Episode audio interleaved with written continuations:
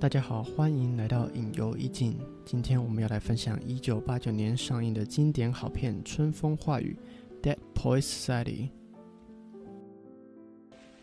Gather ye rosebuds while ye may.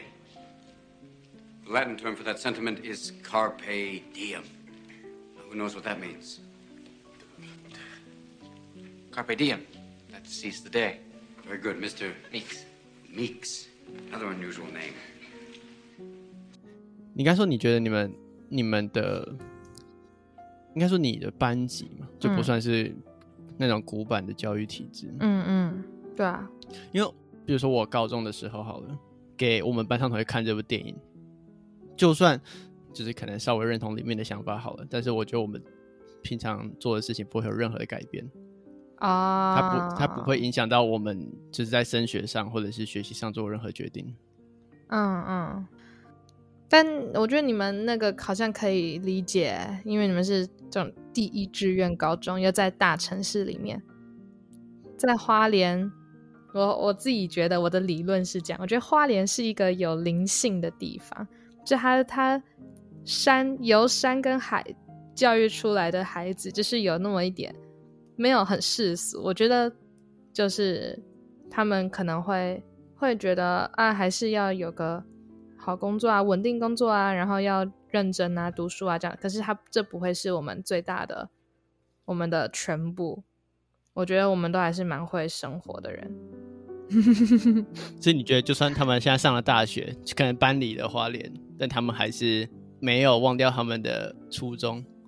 可以这么说，我觉得，尤其是那种好几个到台北念书的，他们都还是不太习习惯那种都市丛林啊，然后这种大家每个人在里面都庸碌的感觉，有点没有没有自己的灵魂，但是在忙碌，但他们会很想要抓着自己的灵魂的这个部分。我自己觉得啦，至少很多人给我的感觉是这样。那感觉你很适合，真的很适合来讲这部电影。就就至少你是 真的认同，然后甚至有在实践他在里面所说的。算吧，嗯算吗？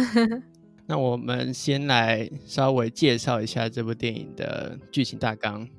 好，，Wilton Academy 是在美国那边一间贵族的寄宿学校，然后他们有着非常深厚、引以为傲的传统，更有着可能七十五趴的常春藤升学率。电影就开始于在开学典礼上，我们就可以感受到，不管是校方啊，还是家长们，都对于这套维护这套传统的坚持呢，以及他们的骄傲。不过，画面一转，学生回到宿舍之后，我们也可以知道，学生其实并不是完全认同这套体制。虽然他们都非常听命他们父亲的指导，但是他们私底下其实对于学校那些就是精神口号啊，非常的不耻。没办法，他们就青少年，一群青少年男生。打嘴炮归打嘴炮啊，实际上他们还是在这套体制下存活的都大部分都还挺不错的。对不过这个时候就来了我们一位新来的英语老师 John Keating Robin Williams 饰演。他虽然是在这个学院毕业的的校友，但是他的教学风格似乎跟整套学校的体制格格不入。他就是一个希望学生以一个自由的思想，不受限于框架的教学方法。对于这些从小循规蹈矩的学生而言，这是一个非常大的冲击，然后也渐渐的就改变他们的想法，甚至改变他们的人生。他像是一个回来教书的酷学长，就是他知道这里多么地狱，多么难受，以一个酷学长的身份回来跟他们说：“你们其实不需要这样。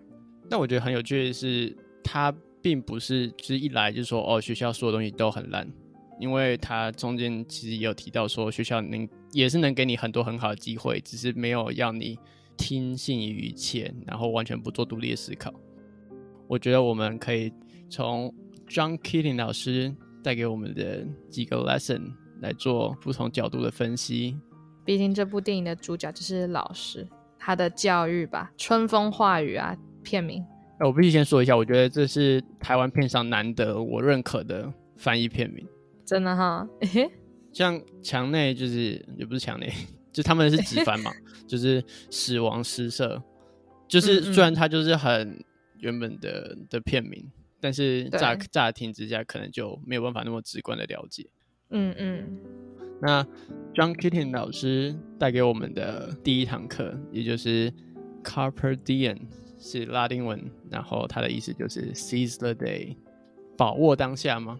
嗯那这堂课就是第一堂课，就是去看那些老学长们黑白的照片，他们曾经可能也都有什么梦想，但是随着时间，他们终将有意识，他们也就只是成为了鲜花的肥料。那在中间，他们究竟有没有依然怀有他们的梦想，还是就只是随着世俗逐渐忘记了他们的初衷？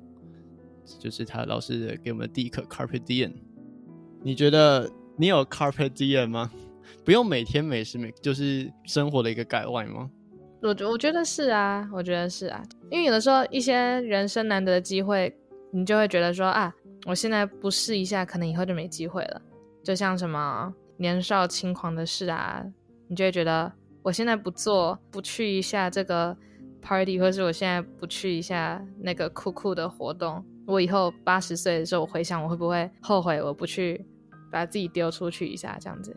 可这样会不会变成一个就是做一些事情的借口？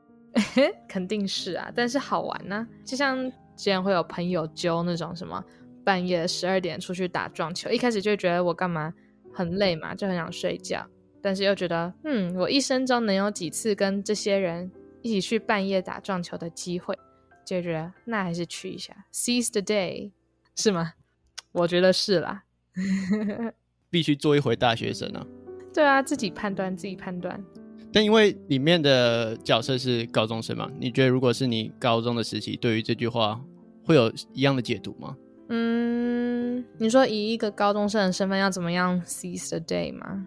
因为你也认同这部电影嘛，对于这句话你会有你会怎么样去可能反映在你的日常生活当中？我觉得，我觉得我们生活有很多部分嘛。刚刚讲到的是玩的部分，就是像一些很难得的出游的机会，你会觉得啊，现在不做一下，以后会可能会错失掉一些美好的回忆。另一个部分也是当时一定就很想要认真读书啊，然后考好学测、职考这些，所以那个的时候的 seize the day，同时也是认真的去把握一下时间，让以后不会后悔。以后不会后悔，要么是后悔自己没玩到，或者是后悔自己没有好好的为目标努力一下。所以他其实可以从很多方面去去做这件事情。刚才你像你刚才讲的，可能 the day 是只是要把握机会，然后去做一些你之后可能没办法去做的事情。但同时也是可能你在未来回头看的时候，你可能会后悔当初没有没有更努力啊，没有把握光阴，去让以后的你有更多的的发展。像这部里面每个学生他们在听到这句话，后来去做的事情也都不太一样。嗯嗯，我觉得这部电影很厉害，就是虽然它里面有蛮多男配角的，里面的男一应该是 Neil，然后还有像 Todd、Nick、Cameron，然后 Mix 之类的。然后我觉得他们每一个人，他都很有办法去凸显他们的特点。至少对我而言，我觉得我不会把他们搞混。嗯，真的真的，每一个人的反应或者每个人个性其实都非常的鲜明。尤其像里面有一个学生叫做 Knox，对于他而言，他的 sister day 是跟他心仪的女生告白。勇敢追爱。他通到那个女生的学校，然后去给她念了一首诗。回来之后，大家都在问他说：“哦，那个女生反应怎么样？那个女生反应怎么样？”他很开心的说：“Nothing, but I didn't。”对他而言，重点是他去做了这件事情。对于他而言，这就是他可爱的 sister day 的方法。那真的很甜。就像很多人都说，告白就是为了，就是为了帮自己讲出这句话。其实重点不是你真的要求什么结果。我觉得对他来说也是，就他终于勇敢一回，去把想说的说出来，然后这样子他很帅气。因为前面也描写了，可能他去参加 party 啊，然后慢慢的靠近他，那个想碰但又不敢碰的感觉。对他而言，他可能也明白说，他们两个可能在一起的几率没有那么大，但是他就是写一首情诗去去当面告白。其实真的就是这样哎、其实后来就会觉得什么话都是可以尽早讲就讲，虽然说这样讲好像那个陈腔滥调，但本来就是我们不知道下一秒会发生什么事啊。那你会有一些时刻，可能虽然现在还年轻啊，就是可能后悔当初没有去做某一件事情，或是把握当下那个机会去去完成。嗯，我思考一下。诶，你有没有？你先想一下。我觉得我我比较常有这个感受，都是觉得自己浪费很多时间。嗯就明明其实有很多想做的事情，但是浪费很多时间。就对我来说，carpe diem 这个概念更多是在我应该好好规划自己自己的时间，然后把自己想做的事情去去完成。像什么啊？你有什么事情是你想做没做？因为我对你的认识就是，我一直觉得你想干嘛就会干嘛。比如说，就以这件事来讲，这件事情拖了很久，哦，你说这个 podcast 吗不？管是 podcast 或是我想要弄一个，不管是粉钻或是影评相关的事情，我喜欢看电影也不是这一天两天的事情。从喜欢看电影到开始记录，到我真的想要去把这件事情行动，就这中间其实隔了很长一个过程。嗯我之前在国外的时候，其实也有蛮多时间去做这些事情，但就是可能一一拖再拖。就像这种，就纯粹只是因为兴趣要做，就没有急迫性嘛，因为不会有人去逼我，对我来说也不会有什么立即的回报。常常就是因为各种原因，就是各种拖延。对耶。那那个时候你拖的时候你在做什么？那些时间你搞不好也是在蓄力的过程啊？会不会是在吸收、在观摩、在评估，还是就只是放着？当然也是有在做其他不是浪费时间的事情，但是我是觉得，嗯做这些兴趣相关的事情对我来说并不是一个压力。明明是我喜欢做的事情，那对我来说也是一种放松，但是我却选择了更飞，虽然也是放松，但是可能对我长远来看没有什么特别大的帮助的事情。嗯，可以理解。哦，但至少现在我们正在进行当中了，这个是 ongoing 有有开始就要持续下去，正在做的事。开始最难。OK 的，OK 的。但我觉得我现在是就是处在一个你说的想做很多事情，但是正在耍废的阶段。今年暑假我就是这个阶段。我除了实习之外，没有什么其他时间都在耍废啊。还有看书，跟跟你做 podcast，变成以我对你的认识，你就是每每三个月就会蹦出一个新的东西，然后觉得就会花很多时间去做，就是从可能几年前到上了大学的每一年，感觉就是常常会有一些新的新的 dedication 可以让你去，不管是学习还是成长，所以你也会有这种你觉得你在耍废的感觉吗？因为我觉得我除了该做的事情之外，我都在耍废啊。除了上班、实习，然后跟你录 podcast，然后还有磨脸的东西，现在在办两个磨脸。除了这四个是有点这种是一个计划型的，有跟人合作，所以我一定会去做的事情之外，其他我个人，我原本想说我哦，我这个暑假我要把一个影片剪好，就之前 APEC 会议的影片剪好，然后我还想要把那个 APEC 的整个记录写成一篇 Medium 文章，然后我还想要写关于外交部实习的文章，这些自己想做的事情我都没有开始。哎、我觉得那其实跟我就是刚才讲有点像，就是我们都有想做的事情，但那些事情都没有急迫性，不会有人逼我们去做。对啊，我们如何运用除了一定要做事情之外的空闲时间去分配给这些事情？像可能我真有想要写关于坎城一展的东西，我写到一半，然后就再也没有去写了，你写到一半了，早就写到一半了。至少你写到一半了。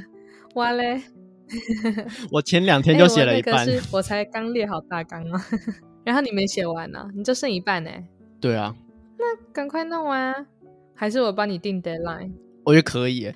然后还有很多像是我之前出去玩的，不管是照片还是影片，哦，就是影片我也想剪出来，你想要修它，然后照片我也想修，然后发嗯出来。然后有些可能是什么一年半前出去玩旅游照片，到现在还在我的硬碟里面，没有去动过它。哦，那明明做做这件事情是会让我们感到开心的，但不知道为什么我就不会去做。对哦，我我有看到之前这种网络文章吧，他说现在因为这种社群媒体啊，或是短影片，尤其我们有太多短暂的资讯或是短暂的资源，让我们快速得到快乐。我们可以透过十秒的影片，就马上有这种刺激、这种开心的回馈。像这种要让我们真的花可能一个小时才可以获得的回馈，这就是一个会被摆在很后面才做的事情。我觉得真的是我们的时间跟注意力都被碎片化了。就不管是在接收是资讯，或者是在做可能相对放松的事情的时候，如果是有 deadline，然后有固定时程的的 project，我们还是可以有办法去做。嗯，但是当没有人限限制我们要如何去完成的话，我们就会陷入那个碎片化的思考。对啊，我要一次花三个小时去做它，我还不如去看什么一百个 reels 之类的。这我，我现在现动，你应该看到我超常 po 一些有的没的 reels。哦，要 seize the day。我们这个这个年龄容易陷入的无法 seize the day 的的问题。对啊。我们在进入下一个主题之前，再讨论一下里面的另外一个学生，他是如何 seize the day。虽然这个比较，好，结局比较悲剧一点啊。就是我们的 Neil Perry，基本上 Neil 在里面就是一个三好学生的概念，帅哥。好，对，三好学生，然后他也三好学生，然后校长可能爸爸都对他感到骄傲。在开场第二场戏的时候，就很明确的表示说，Neil 的爸爸很严厉，因为从头到尾就只有他的家长是比较有台词跟戏份的。就是为了特别凸显出 Neil 就是对于他的父亲唯唯诺诺，然后他父亲说的一切他都是照单全收，他想要去做编辑也不能做，然后到剧情的后面，他无意间发现他有演戏的天分。公演前的一天，他爸还是出现说他不能这样做，因为他要完成他父母的期待，他要进入 Harvard 学学 medicine。我们先不讨论他最后结局怎么了，先讨论到。公演的时候就好，对，不暴雷。反正他就是最后还是违第一次，他违抗了他父亲的心愿。不过同时他也去欺骗了 John Keating，因为他在中间有去询问老师的意见，那老师还是跟他说，你还是需要去跟你的父亲直接的谈。依他对他父亲了解，他知道他父亲不会答应，所以他最后直接骗 Keating 说，他父亲说好，至少让他演完这次的公演。当他演完公演之后。反正他就是被他父亲拽回家了，所以我觉得 Neil 的 Seize the Day，他选择了去第一次去做了他真正想做的事情，虽然后果可能蛮大的。你觉得他这样选择对吗？我觉得要是我也也应该也会这样哎，因为像就是那个老师，他感觉已经点燃了那些学生们心里的一个小火苗，他们第一次发现说。我要去听我自己心里的声音，我要去真的知道我的热情在哪里。然后我觉得他们这个欲望已经压不下去了，所以一定会是想要冲一下试一下，不管后果如何。我觉得很厉害的是 k i d d i n g 老师，他其实从头到尾都没有鼓励学生去做任何一个 specific 的事情，就是每个学生都是自己去解读说这句话。老师其实是从头到尾都没有叫他们说：“哦，你去创创建这个诗社，你去。”勇于去告白，然后你要勇勇于做什么做什么，他就只是跟他们说你要需要跳脱一下框架，去从另外一个角度去看看一些事情。但我在看的时候也在想说，如果是像我高中的时候，或我的同学们可能看到这段话，勇于追梦这件事情是适用于那个年纪的我跟我同学吗？问题不在于勇于追梦，而在于我们根本不知道我们的梦想是什么。对，其实很难说。老师一讲就找到，老师他他唤起的一个声音，他的勇于追梦，可能也不一定是要像 Neil 那种，就真的是他找到一个像是人生志向或是可能的一个人生的热情。他也可能就只是，就像你刚刚提到的，他鼓起勇气去追一个女生，他也可以从是从小事情的勇敢去做一个选择。可能以前的我也不一定会。就是被这样子一句话就开始，就突然发现了自己梦想在哪里，但可能只是会更勇敢的一点去做一些以前不敢尝试的事情。就好像另外一个学生，就是 Todd Anderson，电影中就没有很明确的说出他有什么梦想啊，或是一定想去做的事情，但是他却是当 John Keating 被迫离开这个教室的时候。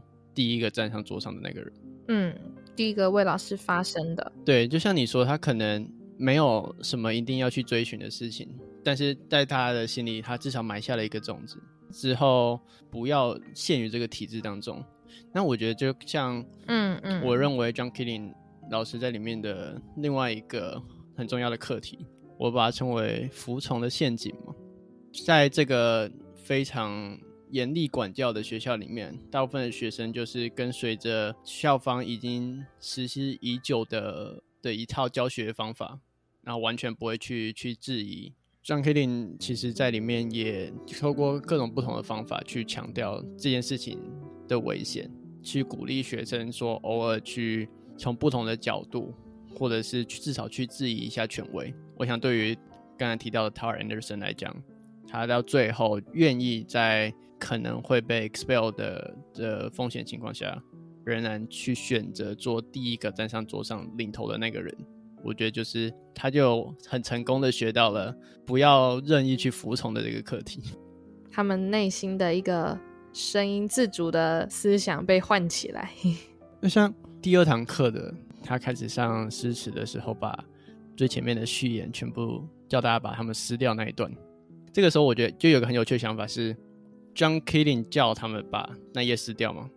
你那个时候就可以选择不撕掉。因为这对于你来讲也是一种自己权威的方法，就有点像另外一段戏是在中庭漫步的时候，嗯嗯，Dalton 他就选择了不去走路，就他他他说他 exercise the right not to walk，他好像是教导了你另外一种思考的模式，但同时你也不一定要照单全收，这就是这个这个理念的精髓所在。对啊，我觉得后面那个走路那段是真的蛮有启发的，刚好有一个。Dalton 他就是不会听老师的话的人，所以就可以呈现出你刚刚讲的那个老师是在教他们独立思考，没有错。但是你的独立思考也代表着你不一定要听老赵老师的方法去练习独立思考。基本上，Dalton 就是一个校园里的风云人物，长得也帅，然后各方面 运动也好，成绩应该也也还行。嗯，但是他又为我们带来了另一项值得思考的问题。就是当他首先他以死亡诗社的名义发表了一篇文章，然后在集会上也弄了一出闹剧，让校方出糗，然后最后也被赶出赶出校园。John John Keating 那一段是说，勇敢固然很好，但是你有时候也是需要权衡一下。你觉得在于一边是真的很做很做自己，不管是质疑权威啊，还是跳出框架等，然后另一方面还是考量大局，这两方你会如何取舍？嗯，如何取舍？我觉得像老师他那时候讲的就很好啊，就是有的时候我们要勇敢、要大胆去做选择，但是不是有勇无谋啊。他说有智慧的人就可以懂得怎么样去衡量这个点。我觉得这个智慧就是我们大家都在学习的。你要大胆，但是要评估那个后果你能承受多少啊？然后它是不是一个短视尽力的选择？就像如果你今天被开除的话，你可能会觉得啊没差。反正我我也不想来这所这所学校，可是你可能就要想，你放弃的是什么样的机会？你可能没办法来继续上这个这么好的老师 Keating 的课，或者是你会失去了一些这个学校给你的资源。虽然它很破，它很你可能很讨厌，但是它的确可以让你进可能更好的大学。那为什么要进更好的大学？可能你之后可以认识更聪明、跟你一样有独立思想人，然后那边的教授可能。也会更鼓励你去独立思考，或是他带给你的提升，个人的提升，可能是你在其他地方得不到的。就像这种更长远一点的思考，应该是他想要强调的点，不一定是为了大局。我觉得应该是为自己思考，为自己的发展去多想一下。就有一个题外话，是有一点现实的问题。像 Dalton，他家应该算是，就算是在这个学校里面，也是家境非常好的。对他而言，被 expel 这件事情并不是那么的可怕。但对于像像 Neil 或者是像其他学生而言，他们父母可能并不像 Dalton，不管是在权力或金钱方面这么有优势。那对于他们而言，这个机会可能是更加难得的。像 Neil 那样的学生，他们需要有这个机会，才让他们有可能阶级上的跃升。所以，对于他们这些资源掌握更少的人来讲，他们在这个时候更需要去考量、权衡这些利弊关系。那对于 Dalton，他可能。没什么后顾之忧，所以他的特他的个性就很鲜明的呈现在这边呢。关于不服从这个问题啊，校长在里面就是 Kitty 有一段对话，是校长用了一个词叫做 impressionable。他们认他认为这个年纪的学生很容易受到外界的影响。那如果这个时候换了另外一个老师，或者是其他的同才，他们灌输的是另外一个可能更危险的观念的话，他们会你觉得他们会不会也是很容易受到影响啊？还是你觉得他们其实还是有一种自我判断的能力？我觉得 Keating 给他们的教导可能比较像是他们从小到大被教育的方式的另外一种，他们以前都被教导要服从，然后要听他们爸妈的安排去念 Harvard、去念 Medicine 之类的。他们第一次听到他的另外一种版本，我可以有自己的声音，我可以自己思考我要干嘛，然后抓住机会。所以我觉得他们现在从一边跳到另外一边。算是第一个尝试吧。他们如果听到第三种，他们可能就会想试试看第三种。所以我觉得这都是这个这个阶段的学生听到什么去试一下，可能是很正常。不是说真的从此以后就是锁定变成这样的思维。就我觉得这边更像是，与其说叫他们不服从，更像是不要想都没想就服从。对啊，或是你练习一下，你看不服从是怎样，思考一下不服从会是什么样的情况。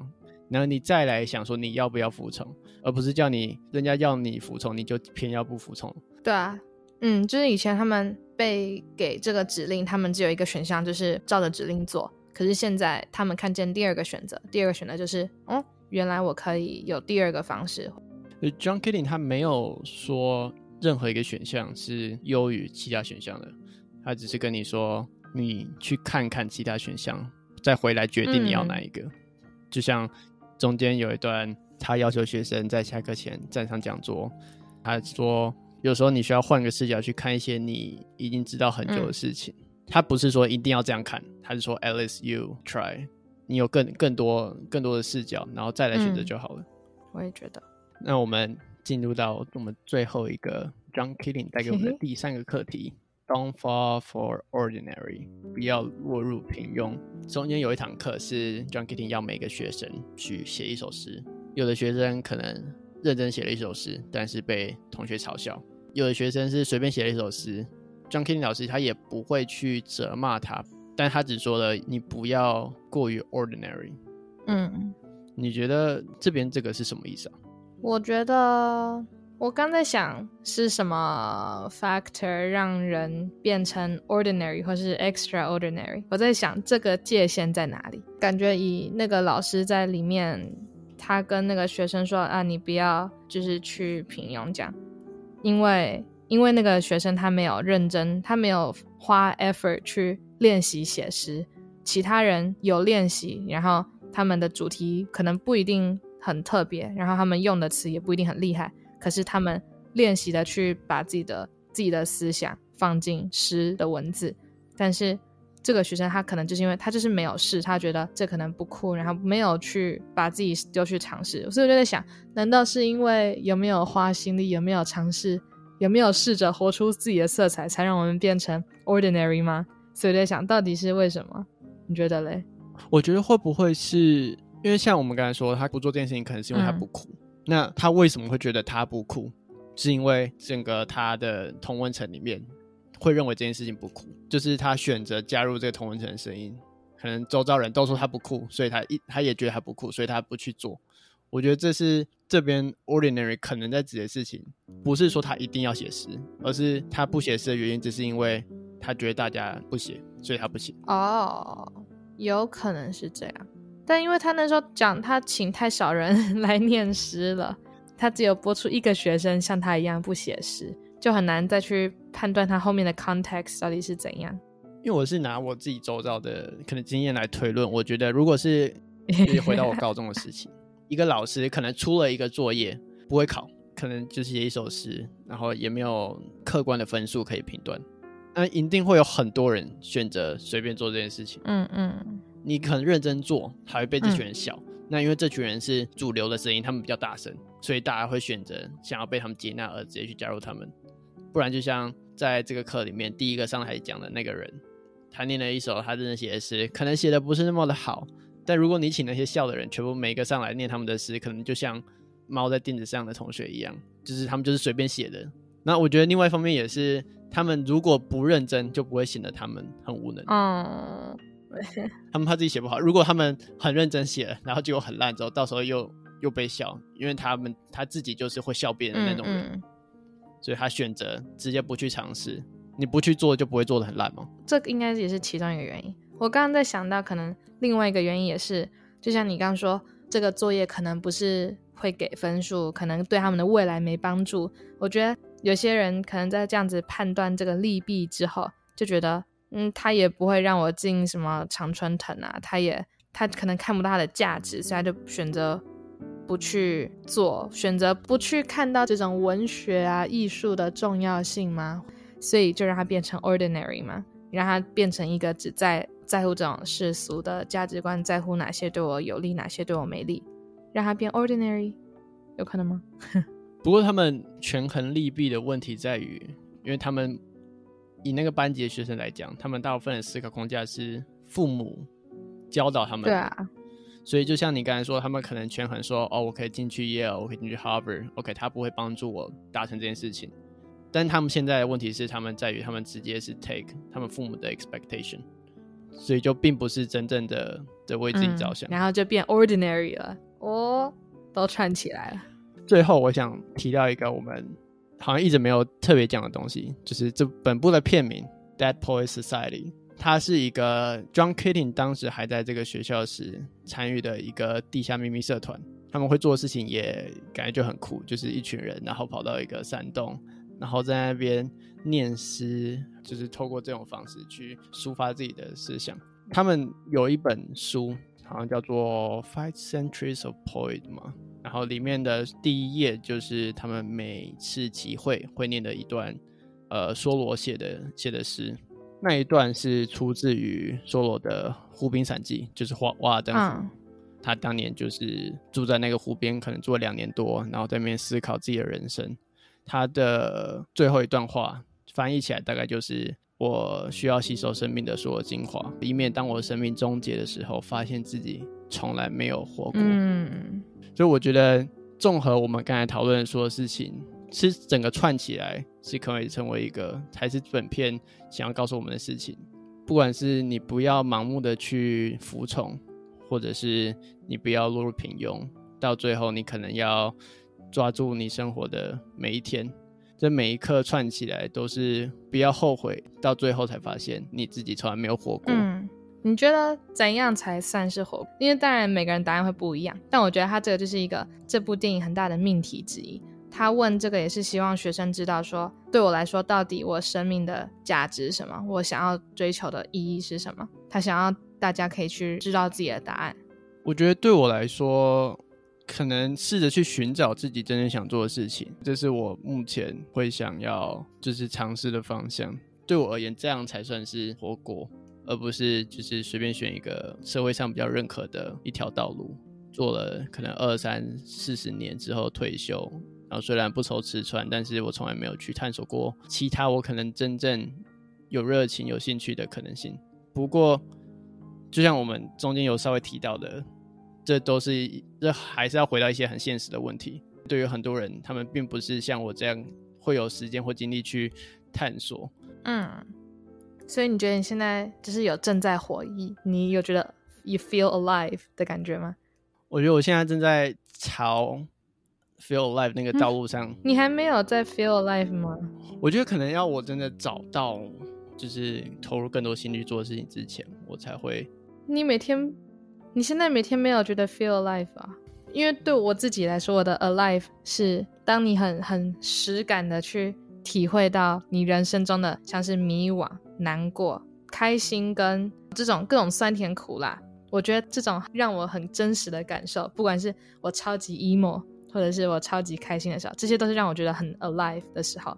所以我就会觉得，哦，对我来说，我人生的意义就会在我用力的去体验每个事情。我难过的时候，我就要超级难过；开心就要我要玩的很开心。我觉得一方面可能是在于体验情绪。这件事情上本来就没有就是那么大的波动哦，就我本来就是一个可能相对于相对冷冷静的人，那我可能就要去想去找到一些更确实，就是不能那么抽象、更实际的一件事情。你的 MBTI 是什么？还是你不知道？还没测过？好吧，想说嗯，来判断一下你的 MBTI。哦，那可能对啊，每个人的答案就会不一样。对我来说，这些就会是。呃，让我感到我人生有在活着，哎，这些感受就是我觉得有在活着的感觉。啊，最后的最后，我们想要来推荐这部电影给怎么样的人？其实我觉得它并不是非常适用于台湾的高中生。我觉得像你的情况是适用的，但我觉得像我的情况，给他们播这些电影是就是没有什么不会有什么影响，所以我会更推荐给上了大学，然后开始思考自己选择科系的人，哦，跟即将为人父母的人。你说以后教小孩吗？对，我觉得毕竟家家长也是 是，担当起小孩教育的一大没责任没，错，所以我认为这两个群体的人都很适合看这部电影。好像确实哎、但我我刚我刚才在想说，我要推荐给那种 读明星高中的资优生们，我觉得渗透率会很低，是没错啊，就是你放了，但是真正能达到人会很很少很少。是没错。我应该说，我只是觉得这个 message 是很他们会需要知道的，但是能不能透过一部电影就懂，这又是另外一回事。我觉得更糟糕的是，可能上面在放这部电影，下面在写数一定一学作业。定会这样，那是肯定。哎、真的很很累耶。好啦，你觉得还有什么人适合吗？嗯，明星高中的学生能救一个算一个吗？对啊，对啊，里面三十个里面能有一个认真看完，然后开始觉得哇，我的人生还有其他很多是可以去可以是去感受感受到幸福的，那我就觉得那我做到了，我我的春风化了雨一点雨。还是你觉得明星高中的老师反而更有用？哦，你说先改老师的思维吗？可我觉得老师教育方式是顺应着学生跟家长的需求、哎，老师也是完全，毕竟都在体制里面活那么多年的。我觉得可能家长或学生啦，就像你讲的，我觉得当家长要求什么样，家长要求什么样的改变的时候，老师才会去这样子做改变。好，那不免俗的，我最后要来评分啊，我个人会给他四点二到四点三，而且很大一部分其实并不是因为剧情，而是给 Robin Williams 跟其他男学生的表演。我觉得，毕竟一部好的电影不是剧情好就好，是不管是导演、音效、剪辑、摄影等等等一起配合的。那我觉得这部的演员嗯就给我印象很深刻，所以 True。哦，这个我倒很快就决定好我的评分了。之前我都想很久，这个我刚你一讲，我就觉得我要给他四点八，非常非常好的一部电影，非常好电影。那感觉短时间内应该是没办法超越这个分数。对啊，因为刚好是它的主题吧，它的命题打到我啊，然后呃演员又帅嘛，然后里面很常引用那种诗人跟他的作品，这些是我会想记得的东西，所以这是我喜欢的东西。然后就像你讲的演员呐、他们的不管是从演技啊还是画面什么，我觉得全部都非常尬意。